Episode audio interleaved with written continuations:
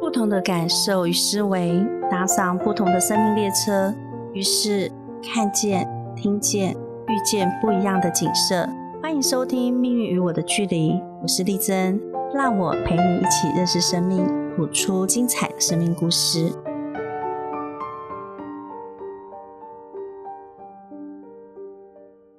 大家好，欢迎来到《命运与我的距离》，我是情绪管理师丽珍。今天呢，我们邀请到的来宾啊，他是全台唯一一家饲养并致力推广无抗生素土鸡的牧场。他大学呢毕业于平科大的畜牧系，一路呢在畜牧业工作很多年。到底是什么样的契机会让他想要在竞争激烈的鸡肉市场坚持到现在呢？就让我们欢迎杰西牧场负责人盛杰。各位听众，大家好，我是盛杰，那也很荣幸可以来到这边跟丽珍老师来录制这个节目。今天非常谢谢你啊，从苗栗特别赶上来，我期待你来很久了。哎，我想知道，就是当初是什么原因让你想要出来创业啊？出来创业，一方面是因为我父母他很喜欢吃鸡肉，哈哈，那又因为鸡肉这一块，其实它很容易会有药物残留的问题。嗯嗯嗯，那我想要给家人一个安全无虞的鸡肉，那刚好我又是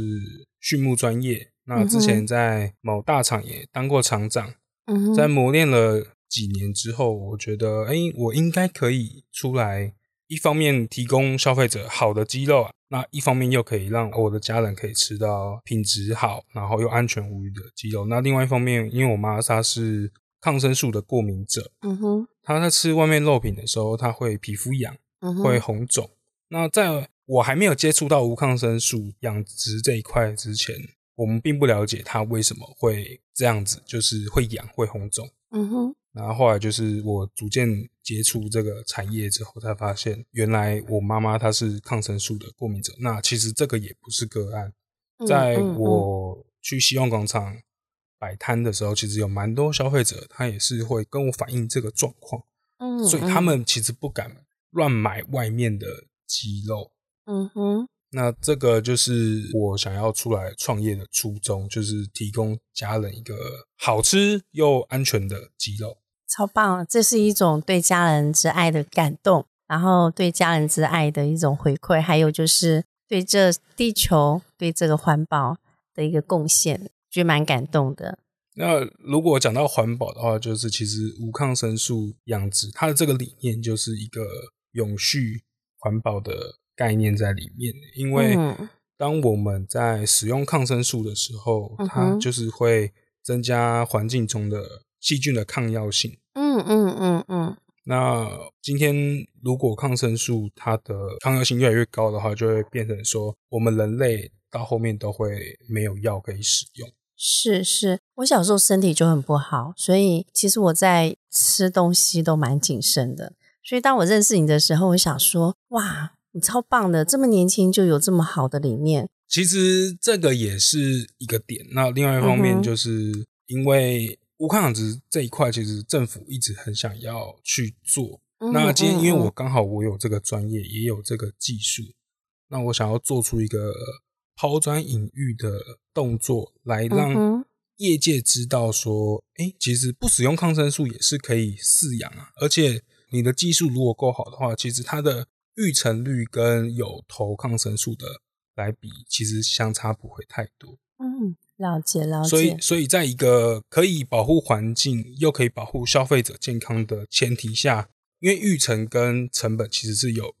一定程度的挂钩。是，那我今天我在我的成本可能不要提高太多的情况下，我可以保护环境、保护消费者。那我觉得这是一件非常正确的事情。嗯哼，那其实事实上，联合国在二零一六年的时候，它也有推出一个食安运动，叫做“让抗生素远离餐桌”的这个运动。但是，就我在希望广场摆摊，今年已经二零二三年了，其实嗯已经哼过去了七年。嗯嗯嗯，但是台湾的消费者他们并不太了解，甚至可能连听都没有听过这个运动。但其实这篇文章在消基会的网站上面当年是有公布出来的。嗯哼，嗯哼，就是台湾消费者在畜牧业这一块，其实他们的认知是会有一定程度上的落差。可是，其实畜牧业跟我们的生活是息息相关，因为我嗯们嗯每天都在摄取畜产品，是是，就是像肉啊、牛奶啊、蛋啊这一些。嗯嗯嗯嗯，那你看，像就是商周说哦，牛奶里面有什么治疗忧郁症的药啊，什么不拉不拉不拉一大堆东西。然后，因为它是商周，它是一个有一定地位的平台的一是个媒体，嗯，然后消费嗯者就会觉得说，哇，这么可怕，那这这一些是真的吗？哎、我真的看了那篇之后，我都不敢喝不牛敢喝奶。牛奶。对啊，那是到底真的吗？但其实事实上，那个当然不是真的。但是当初揭发这件事情的是商周，那最后道歉的时候，他们也是小小声的道歉了。哦，但其实他对落了解农业的伤害，那个是当时是非常非常大的。真的哦，他后来有道歉，我都不知道，对我到现在我都不敢喝、哎，他就这种就是消费者跟生产者之间形成的认知的落差了。嗯哼哼哼，就像像鸡肉，你会发现很多品牌他们都会说他们是无药物、无施打抗生素或是无毒。那你有没嗯有哼想过，既然都有无抗生素这个名词，为什么他们不使用这个名词？那其实也很简单，因为无抗生素养殖这件事情，它是一个专有名词。嗯嗯嗯，你如果有使用抗生素的话，你就不能这样子称呼。那一般消费者都会想说，诶，那无施打抗生素就没有使用啦。但其实不是哦，因为抗生素都是加在饲料或者是饮水里面，我们并不会特别花人工去把它做施打的动作，因为这个太花人工了。真的，你这样讲其实有打破我一个疑惑。我以前就想说，哇，养那么多只鸡，然后一只一只打针，那打到什么时候啊？哦，原来是投放在饲料跟饮水里因为面。因为像其实畜牧业使用抗生素是非常非常简单的一件事情。我今天我打电话给饲料厂，哦，对不起，甚至你连电话都不用打，因为有一些一些大厂他们的饲料里面的基础配方里面就会有抗生素，哦，你不用特别跟他说我要加什么药，不用都不用讲，他就会直接在里面，因为那个是基础的配方。嗯哼哼那它哼的主要作用可能就是，哎、预防机制生病啊，还有更重要的是，它是做增加饲料利用效率，就是让它长快一点，而不是做治疗用途。哦，那我很好奇哦，就是说他们会说这样的饲料吃了之后，它比较不会生病。那为什么你的鸡它能够不生病呢？这个无抗生素养殖，它是一个，其实它就像有机一样，有机是不使用化肥，不使用农药，但这个向来都不是说我一句不用就好，它是一个整个系统性上、逻辑上的一个改变。那为什么我可以做到不使用抗生素？其实也很简单，因为我就是给我的鸡健康的环境、舒适的环境。人在一个舒适环境当中，你自然就不容易生病。嗯哼，那再来的话，就是我们会在饲料里面会添加中草药跟植物精油哦，来取代，我们是完全取代抗生素，因为你要让鸡对抗病毒细菌，你还是要给它武器。那抗生素它是一个最快，然后成本最低的方法，但是嗯哼那个会对环境不好，对消费者不好，因为它会有残留的问题。那你如果是植物草药或者是精油，因为像刚前面也有提到，无抗生素养殖是从欧美那边过来的，嗯嗯嗯，那他们欧美那边他们的主力也是放在植物精油。嗯哼，嗯那我哼们来我们台湾是因为呃我们的祖先有中草药四五千年的历史，所以我们在这一块优势上会比欧美来说还要再更方便一些。哦了解，在这就是在达成无抗养殖这一块，我们可以比欧美多了一个中草药这个利器，因为我们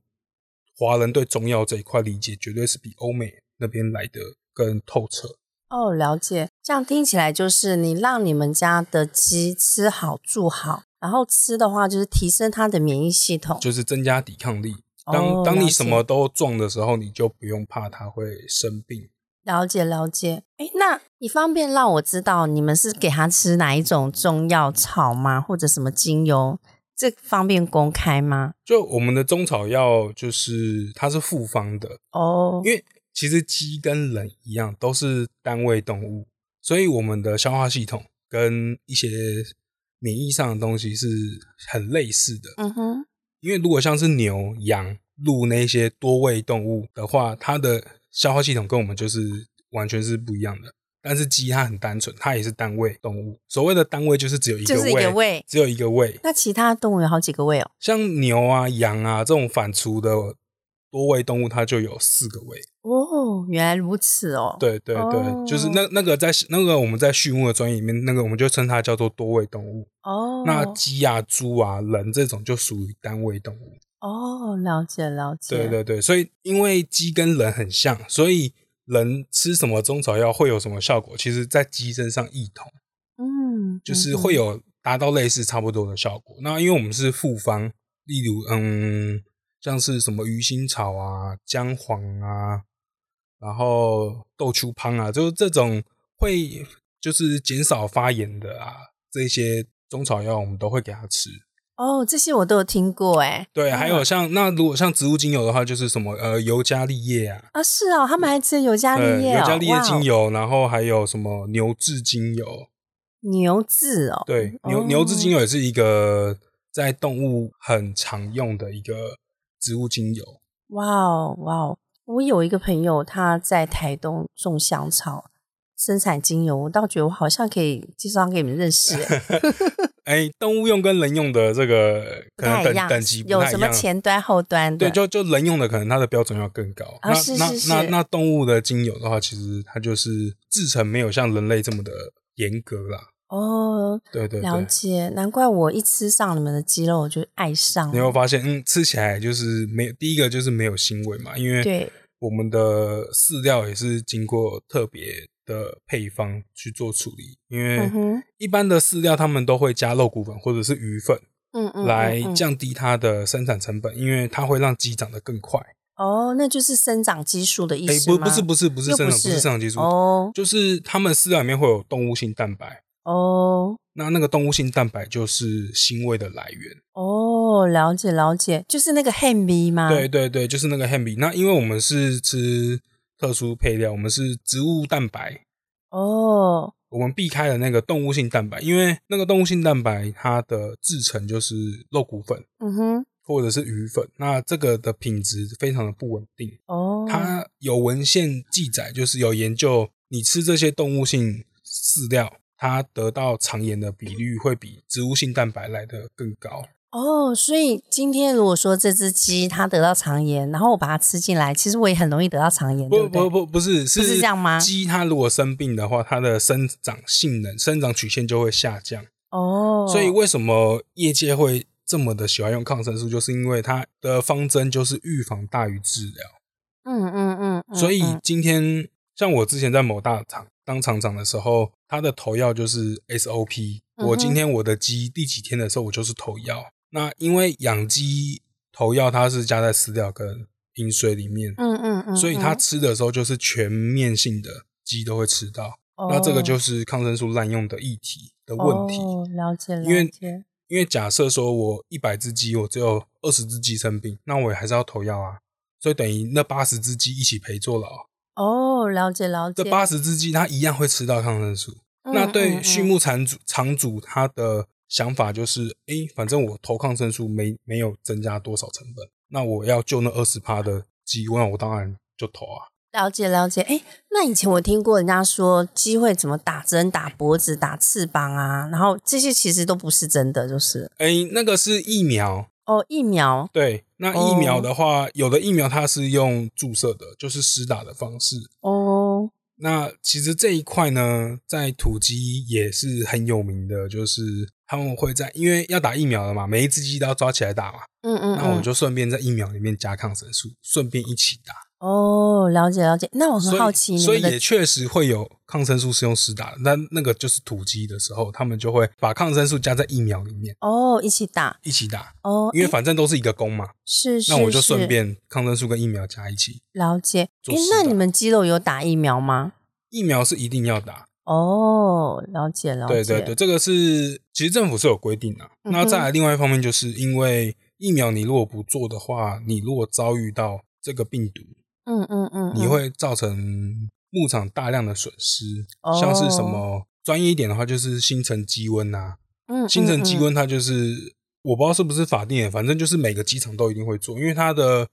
死亡率是高达六七成。那我不可能不做啊！今天我如果我的牧场真的得了新陈肌温怎么办？了解。哎，那你们都打哪里？打脖子还是打翅膀？通常都是后颈，哦，对了解通了常都是解。后颈。所以有人说不要吃脖子，这是这个说法是对的嘛？可是坦白讲，那个疫苗到后面都会被吸收，都会都会散掉。哦，哎，对那你们从打疫苗到我们吃到鸡肉，就是那个时间呐、多久哦？其实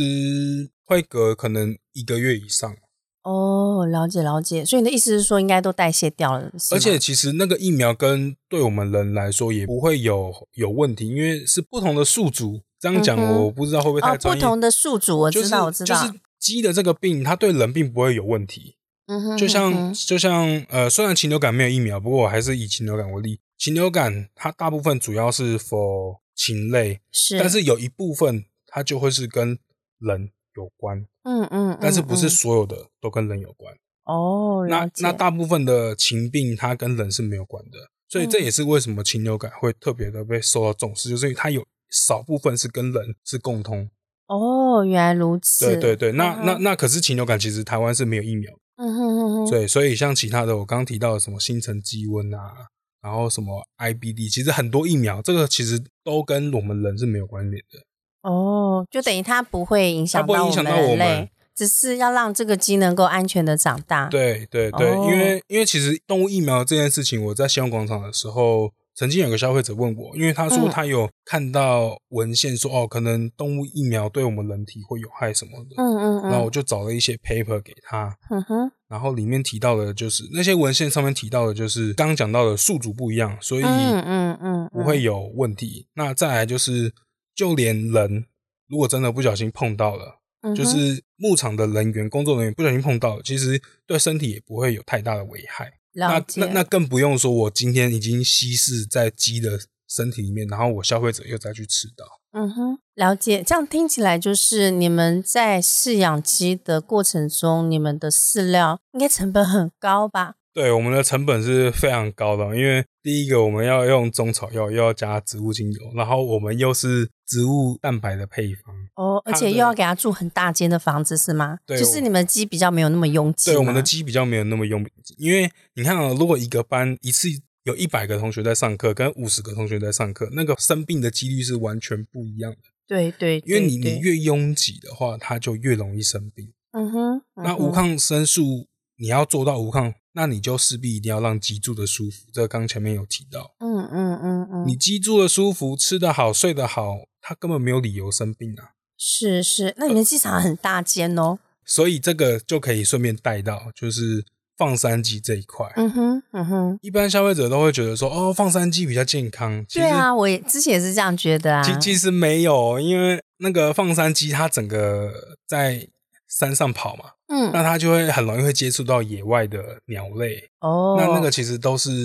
未知的病源，哦，那它会不会生病，你根本不知道。嗯哼而，且事实上，台湾法规其实老早以前就已经有在禁止放山鸡这一件事情，但是之前一直都是柔性劝导。哦，那今年因为禽流感的问题特别的严重，嗯去年年底到今年年初的禽流感特别的严重，所以现在政府是已经采取强硬的手段，在取缔放山鸡的鸡场。哦，意思就是你不能放着让它到处跑，它一定要关你起来的意你思的吗？你的鸡舍的鸡如果要在外面跑的话，它全部都要用网子围起来，包含天空。那你想啊，你放山鸡，它它不是平地耶，它是山坡地，还会有一些树啊什么的。对啊，，还有一些水那个果网啊，子果网子树你要怎么围？哦，了解了解，对，就等于它要把它关在一对个它要室内里面，然后不能跟外界的鸟接触，鸟类接触，而且其实坦白讲，你只围网子也是没有用的，因为空气还是会流通啊。而且粪便，其实禽流感最大的载体是粪便。哦，了你解你了只是解网子，那你的外面的鸟类停在网子上面，它粪便还是会落下来，还是会碰到你的鸡活动的区块啊。哦，了解了解。所以这样听起来呢，鸡是、呃、我们是养在室内，室内然后让它有很大的空间可以活动，哦，所以了为解什么了我们解的肉质吃起来也会很扎实，并不会像白肉鸡这样子的软软烂烂的。当当然，饲养天数也是一个关键的、啊那活动的空间也是一个关键。就我以前听长辈说，鸡最好是要养六个月以上再吃会比较好。但你们养几个月啊？我们是养九十天，就等于那三个月。三个月。那那那我听那个长辈的讲法是对的吗？应该说，以前的鸡它会养六个月，是因为它们的饲料营养浓度没有像现在这么的专业。嗯嗯嗯，那再来的话，就是品种也有关系。以前的话，那种正土鸡，你养六个月，你会发现其实它也没有多大只哦，嗯大概也顶多杀好可能就三斤半，哎、好像是这样哎、就大嗯概二二点一公斤左右哦。那那个以我们专业生产来说，那个太没有经济效益了。哦，我养那么久，结果它长得又不大，是是对是，，那其实坦白讲，我们养九十天，我们觉得是刚刚好的日子，因为日龄，因为它的肉不会太老，嗯哼，那它也不会太软烂。嗯嗯，那事实嗯上，其实我们养九十天就已经有消费者跟我们说：“哎、你们的公鸡已经有点太硬了哦。”我说：“嗯，这样子口感不是比较好吗？”就是其实九十天这个日龄是刚刚好，而且我们又是无抗生素养殖，坦白讲，九十天的育成就已经很紧绷了。哦，如了果我解再继续拉长的话，我的育成可能就会雪崩式下降，因为动物这种东西就是你养的越久，它的死亡风险就会越高。所以你再去反思那一些说自己养了十六周、养到二十周，然后又没投药的，我坦白讲，我今天一个专业的畜牧系毕业，而且又是之前大厂的厂长，而且也当过动物药品的药商技术顾问，我在非常专业的模式下面去饲养，九十天就很紧绷了。你跟我说那些养十六周、二十周的没有用药，我是完全不相信。拜托他过来教我怎么养，我那反而风险太高我反了而很好奇他们到底怎么养。所以这一件事情就会带到说，你千万不要只相信厂商说的话。所以消费者要学会如何去看检验报告，才不会被厂商牵着鼻子走。那我自己的 YouTube 频道就是杰西牧场的 YouTube 频道里面，我们有专门拍一支影片，告诉消费者要怎么看检验报告，注意哪一些细节，因为其实魔鬼都是藏在细节里嗯面。哼，嗯哼，对哎，那你等一下分享那个链接给我，让我放在我们的节目下方，让听众朋友们呢，透过你的影片，知道怎么样去看检验报告。没问题。而且那个影片我已经精简到不能再精简，它大概只有四分钟的时间。哇，好用心哦！对，因为因为我们坦白讲，真的我们要做出跟别人的差异，我一定是把我的优点跟别人不一样的地方大声的说出来，所以我希望更多的人知道越好。那一定要的。哎，那我问问你，就是你创业到现在几年啦？做了四年，哦，那你遇过低谷吗？因为我觉得你好用心，然后在市场上这么竞争，你有办法撑下来吗？其实低谷，坦白讲，小农经营的不容易啦，因为我们可能专业非常厉害，但是在行销这一块，或者是面对接触消费者这一块，我们是比较薄弱，因为牧场是一个比较封闭的环境。是，所以我曾经最惨最惨的时候，就是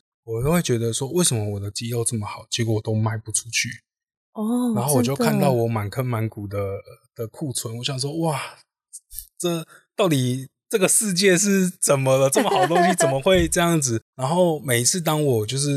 觉得哦没有自信的时候，我就会去买外面的鸡肉，外面啊哈的土鸡哦来吃，就发现这一吃就知道差异 了啊，就会又会再给我信心。哦，那我们现在的话，因为有在希望广场，就是我们不定期的会去那边参展。那希望广场它会直接面对消费者，嗯哼，消费者他可以很直白的看到我们的品牌的理念，那认同我们理念的人，他们就会觉得哇，你的肌肉是真的跟别人不一样。是我突然很想说，你在找我，我也在找你，哎，对，因为嗯跟那些消费者在聊天的时候，他们就会跟我们说，其实他们也是一直有在寻找，就是品质好，然后可能又安全无虞的鸡肉，但是不知道要去哪边找，因为可能在有机商店或者是别的品牌吃，他们觉得不满意。嗯哼，所以，我们其实嗯有哼蛮多消费者是他们已经在有机商店、在别的品牌当中打滚，一直找不到自己理想中的肌肉的时候，他们遇到了我们，然后又认为我们的理念是呃保护环境啊、永续农业啊，那为下一代未来着想的，他很认同我们的理念，他就会觉得说，哎、这个要支持。是你这么年轻就有这么好的理念，不容易耶。这当初其实跟我创业的的想法是一样，就是想说，哎、好的东西自然就会被看见。嗯，嗯但其实一开始，始你不会行销的时候，你在网络上茫茫人海，人家根本找不到你。但是在希望广场，你是直接面对消费者。当你的理念有办法打动消费者的时候，他们就会觉得哇，这这个肌肉真的就是梦寐以求我在找的。是哎、对，我刚开始认识你的时候，那时候我还在吃那个看夕阳的鸡，放山鸡。然后那时候我在听你做简报的时候，我就觉得哇，哦，原来它是投放在饲料里。有一次我就问卖家说：“哎，你们家的那个鸡有抗生素吗？”他就说没有啊。我说：“那你们的饲料你们会过滤？它好像都放在饲料里面。”那对方他就好像讲了没有像你这么肯定。结果我吃的时候就觉得，哎，那时候我已经开始买你的鸡肉嘛。我吃的时候呢，我就发现说，哎，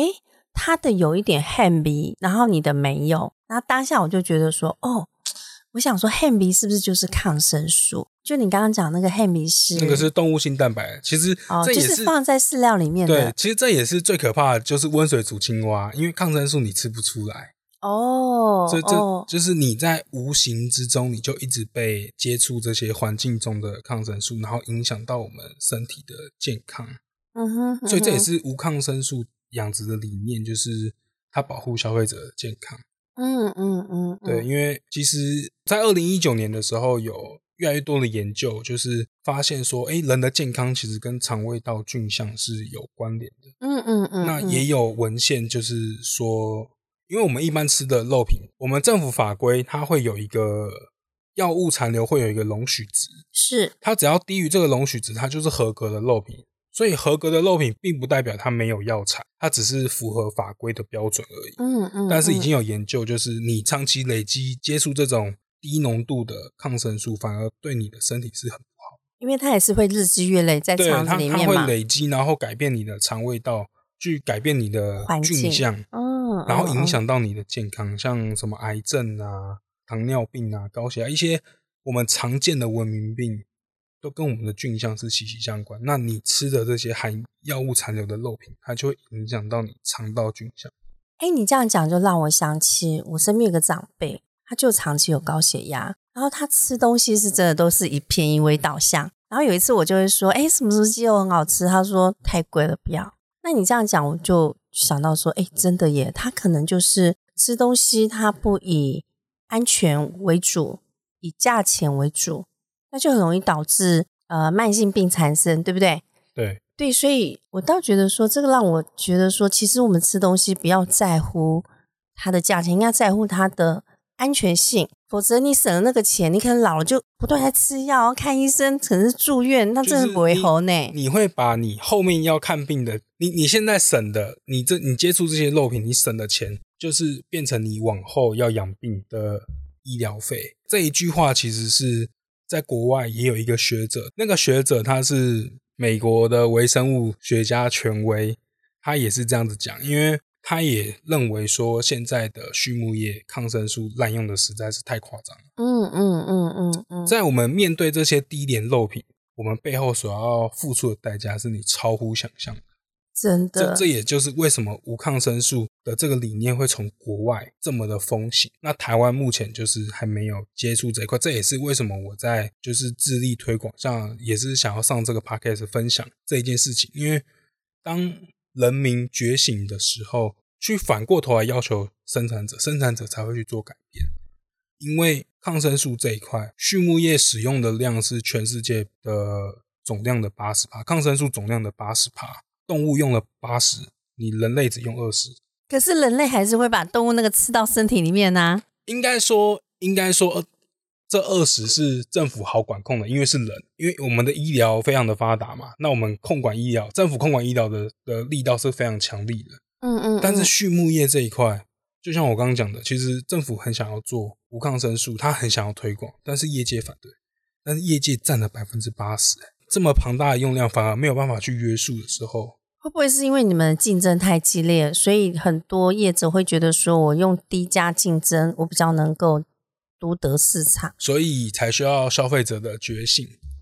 不能一味的就是追求平价的肉。我也必须说，动物使用抗生素这件事情，它不是绝对的坏事，嗯哼因为它才能撑得起我们这么庞大的人口的需求需嘛求。那今天我会出来做这件事情，就是我想要给你一个更好的选择。嗯嗯嗯嗯，那嗯在我还没有踏足这一块之前，就是就像前面讲到的，别的品牌他们可能就会说哦，无私打抗生素啊，没有用药啊什么的。但你有没有想过，你买的只是一个善于包装的鸡肉，其实它根本不是无抗生素残留。嗯哼，那我们今天身为一个生产者，然后我认为没有药产这件事情是生产者的义务。那我们就是把检验报告摊开来，在阳光之下，让消费者可以尽情的翻阅。我们的报告检验报告是会在 SGS 安心平台上面的，嗯哼，嗯哼，你可以去查阅，你就会发现说，哎、你有检验报告，你看得到，你就会比较安心。因为我们也是就是想要让消费者有一个买我们的鸡肉，它不会有太多的疑虑。嗯嗯嗯，对嗯，那个就是你刚刚讲的，要怎么去看能够检验报看。告，哦对，因为检验报告里面其实很多美美嘎嘎。那别家机场他们会把检验报告秀出来吗？还是不会？我之前去看的话，他们通常就是检验最基础的四十八项的那个药物残留。那其实那四十八项是很基础的，像我们在屠宰的时候，我们屠宰的那间屠宰场是有 HACCP 认证的。你只要是有这个 HACCP 认证的屠宰场，它都会要你要提供这一份基础的检验报告，四十八项四十八项抗生素残留。哦，那所以四十八项是个标准吗？它其实只是一个最基础的一个标准。哦，那其实很多消费者都会想说，哎、它有检验这个这个品牌就没有使用，但其实事实上不是哦，因为我们养鸡最会用的也是最爱用的抗生素是绿霉素跟四环霉素类的抗生素，嗯嗯嗯它是专门 for 大鸡后期使用，所以其实它很容易会被验到药物残留。嗯哦，那你去看坊间的市场上的那些品牌，你会发现有验这两项抗生素的品牌几乎没有。那尤其是土鸡，我跟你讲，你去 SGS 平台上面看，土鸡就我们在验而已，哦，意思是说他们都没有验这两项，就是因为很容易指标被指验标出性。对指标性很容易被验出药物残留的。那他不是规定要验吗？因为前面有提到基础的就是四十四八十八项，所以这两个是在四十八项以外外的。对，哦因为其实 SGS 检验抗生素的品项项目里面，它有十八个品项，那这个四十八项抗生素其实只是它其中一个品项而已，也就是十八分之一。哦。那坦白讲，十八分之一是没有任何的代表意义的。了解，那你们是验几项啊？十八项里面我们验了四项，但其中有两项是指标性的抗生素。因为前面我提到嘛，我是有在做过动物药品的药商技术顾问，嗯哼，所以以业界他用的，他养鸡会用什么药，我都了若指掌。哦，了解所了以解，坦白讲，就是检验报告你要看指标性的。如果他只是验一些无关痛痒的的抗生素的话，那他当然不会被验到啊。了解。其实这些消费者真的都不知道哎、对啊，如果没有接触到，或者今天没有听到这个节目，一定不知道啊。像我们以前都是在市场买，老板说什么就听什么。对，这这个就是消费者跟生产者上面的资讯落差了。嗯嗯嗯嗯，因为话术包装总是非常的简单。不是有一句话叫做“呃，理想很丰满，现实很骨感” 嘛？消费者都以为他们吃的肉品没有抗生素残留，但其实嗯事实嗯嗯上根本就不是，因为我们法规它有一个容许值。了解。哎，那我们要怎么去分辨这个鸡肉到底有没有抗生素残留啊？就是我们一定要看检验报告，如果没有看检验报告的话，还可以分辨吗？嗯，检验报告最准了，因为你去看，像一般肉品最常用的就是产销履历跟 CAS，嗯哼，嗯就哼是优良畜产品这这两个标章，但其实他们的检验也是只有到合格，并不是未检嗯嗯嗯嗯出。像我们的话，我们的检验报告你会发现上面全部都会是未检出，而不只是合格而已。哦，我懂，我懂了。所以合格不代表未检出，合格对就是在一个容许。范围内，哦，了解了解。对对对，所以未检出这一件事情，而且其实未检出也不是可能真的没有，它可能只是比它检测的那个浓度更低。嗯哼，嗯哼，对，那其实无抗生素它的真谛就是我全部都不使用。那它不只会是未检出，而是它根本验不到。哦，所以你是完全我完们全是完全都没有。有，像像有的人他可能真的是把停药期拉长，那他就会是未检出，但他可能其实还会有一咪咪咪咪咪咪咪咪，小到忽略不计。但是无抗生素养殖它的理念是我全部都没有。嗯嗯，诶啊我真的连我连那一咪咪我都不我都不能容许，因为保护消费者是最后的结果，嗯但是嗯其实你不使用的这个养殖过程是在保护环境，那我们就是小孩才做选择嘛，我当然是我全都要啊，我要保护环境，我也要保护消费者，是，所以这就是无抗生素为什么它会这么的需要被推广，因为它对环境跟对人都是百害而无一利。呃，有啦，可能害处就是肉品的成本提高了，但是其实这就是前面提到的，你现在不注重这一些。你也只是把你后面医药费往前挪跟往后挪的差异而已。是。那我很好奇，就是说你都没有投任何抗生素，你有没有曾经遇过鸡就是因为没有抵抗力而死掉？这这一定会一啊，批所以所以我们的这就是为什么无抗养殖目前只有鸡有办法达到，就是因为鸡它的成本一只可能就几百块钱，我今天我心一狠，我就把它淘汰了，可能嗯嗯人道嗯处理，或者是我就把它给处理掉。嗯，但你今天你如果是猪，一头猪一头牛，哎，那个价值像一头猪一万多块，我不可能不治疗啊。而且猪跟牛它们的问题点是，我抗生素我可以用注射的，我可以做精准治疗。动物福利有一个是它有被治疗的权利，啊哈，但今天猪跟牛我可以用注射的，我可以精准治疗，这个是完全没有问题的。但是鸡跟禽类这一些，就是因为它是大面积的投药，它会让健康的动物吃到抗生素，它就会有滥用的问题点。哦，那也因为禽类的成本比较低，所以今天它真的生病了，我发现我可能植物精油或者是中草药这些拉不起来，没办法救的时候，那我们就是果断淘汰，因为我们不能让它把病原菌散布在整个牧场里面，那我们就是把它淘汰掉。哦，哎，那我很好所奇，以怎一么定淘所以汰啊所？以一它定就不会会有传染呢？就就一，所以嗯，这也是为什么无抗生素它饲养的难度会这么高，原因就是因为你要第一个要防患于未然，嗯嗯嗯嗯，然后你要在这些鸡可能还没有到真正生病或者是很严重的时候，你就要赶快把它把它给剔除掉，哦，因为你生病的鸡它就会一直在环境当中释放那个病原菌，哦，它会是一个 carrier，它会是一个嗯哼载体，所以这个也是跟饲养密度会有关系。嗯，嗯嗯，今天你嗯一个班如果只有二十个人，一个人生病，两个人生病可能还好，因为其他人跟他距离没有那么的近，但是。现在的养鸡业，它已经是工厂化的生产，嗯嗯，我我一瓶可能四五十只的鸡，所有的鸡全部都挤在那个拥挤房间的时候，我一只鸡生病，它散播的速度就会非常的快。哦，这样我懂了，就是说，它如果养了这么多只在一个笼子里，它一定要投哎药，哦要不然不能可说笼能子啊，应该说蓄舍，哦蓄色。我对嗯，我我们比较怂，都讲笼 子。因为因为因为那个蓄舍会比较精准一点。哦，了解了解，就是说它在一个蓄色里面，它养很多鸡，然后那个密度那么那么高，高的话，如果它不投药，它的损失率会很高。所以你就是呃，第一个你的你说你的那个叫做蓄势哦，蓄舍蓄色，你的鸡少，对我的但如果密度低，密度低，然后如果有某一只鸡看起来有点病恹恹不行的时候，你它就会的赶快把它带走对了。它的传播速率绝对不会不会像那种工厂化的生产迅速传播的这么的快速。简单来讲，就是我因为饲养密度低，所以我还有充足的时间可以去做反应。嗯哼，嗯哼甚至如果你专业一点，你在它还没有就是要发病之前，你就可以把它剔除，因为动物不会说话，但是动物行为它会告诉你它正在发生什么事情。哎，你怎么观察啊？这个就是经 是验喽，机这密吗个就是经验，这个是经验啦， 是啊因不为是看眼神，还是他他的就是体力？它的它的活力啊，它的一些动作啊，病鸡跟健康的鸡它会不一样。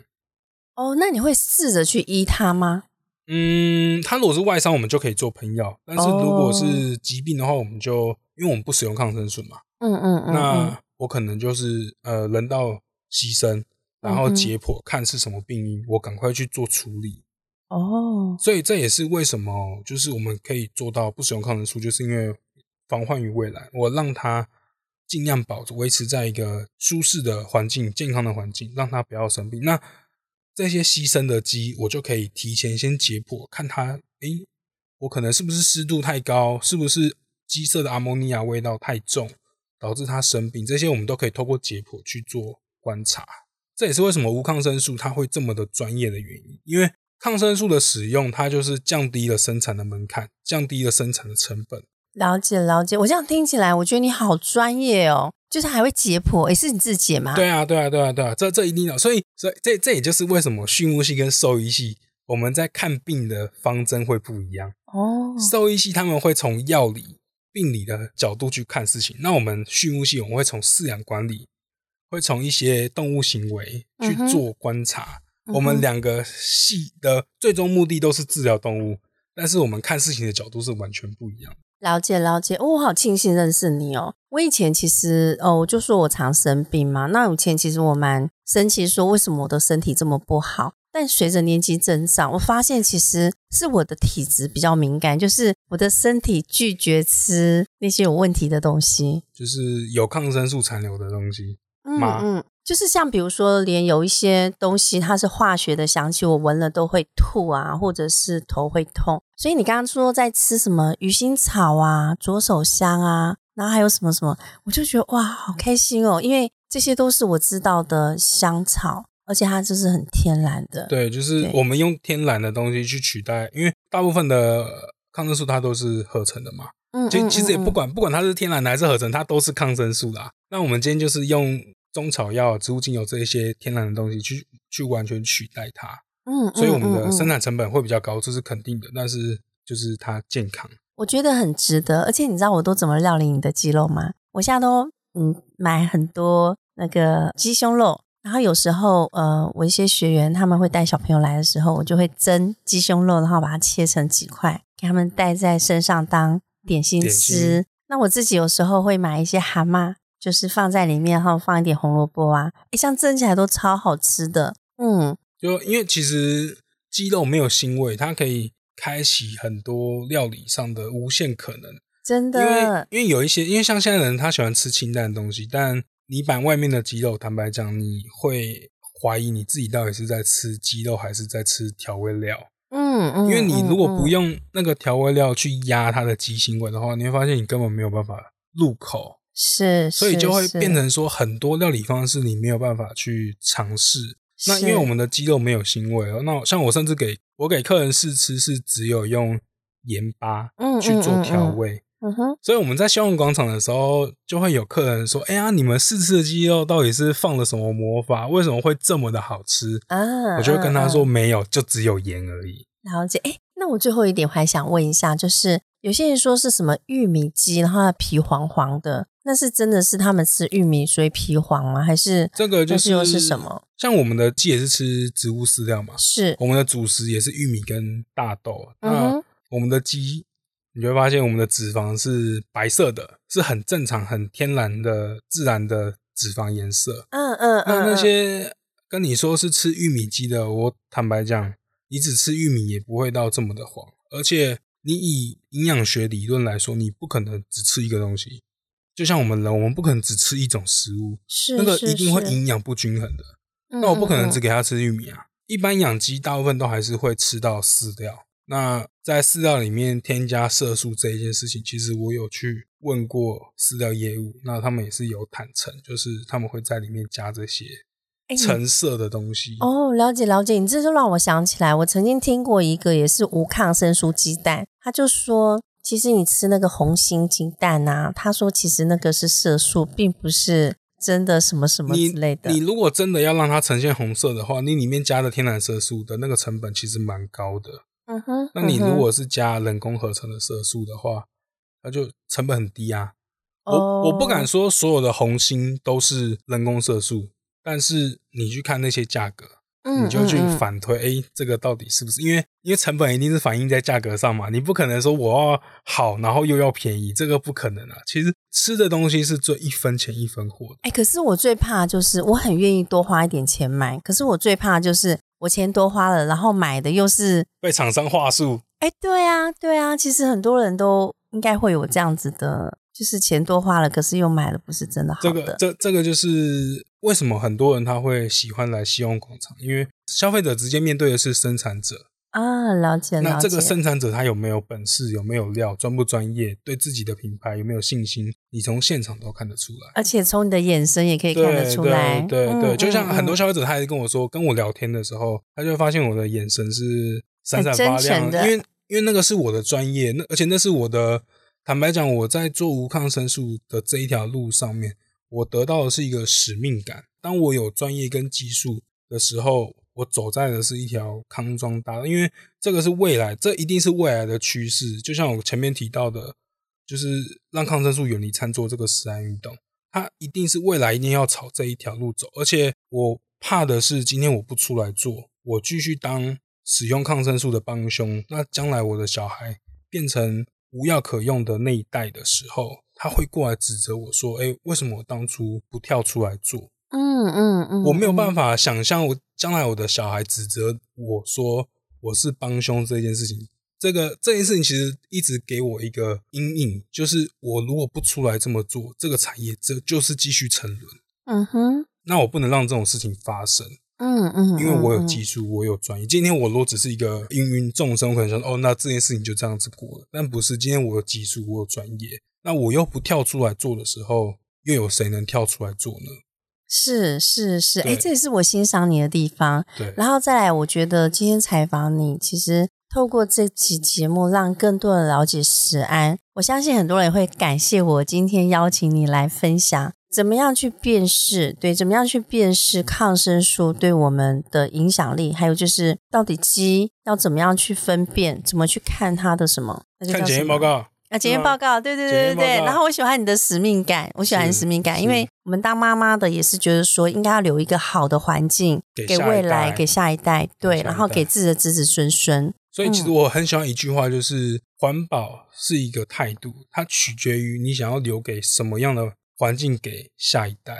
是因为其实是，毕竟下一代才是我们最宝贵的资产。当然健康是无价的，但是下一代我觉得更重要。是是是是，嗯，超棒的，超对棒！今天对采访你，我觉得我收到好多讯息，然后我相信听众朋友们也会透过今天的分享得到很多讯息，以后更知道怎么样去慎选鸡肉。诶，那我想问问，就是如果我们听众朋友想买你的鸡肉，要到哪里才可以找到你呢？像我们的话是有官方网站，嗯那哼，另外北市希望广场的话也是不定期的会去参展，因为希望广场是不定期的，那我会希望就是可能消费者会先加我们的官方 LINE 或者是关注我们的 FB 的粉丝团，嗯，因为我嗯们嗯如果要去的话，我们都会在上面发布消息。哦，了解对了解，比较对方便应该是直接上官网对订吧？对，上官网订，然后并且就是，当然这也是一个私心的愿望啦，就是可以让更多的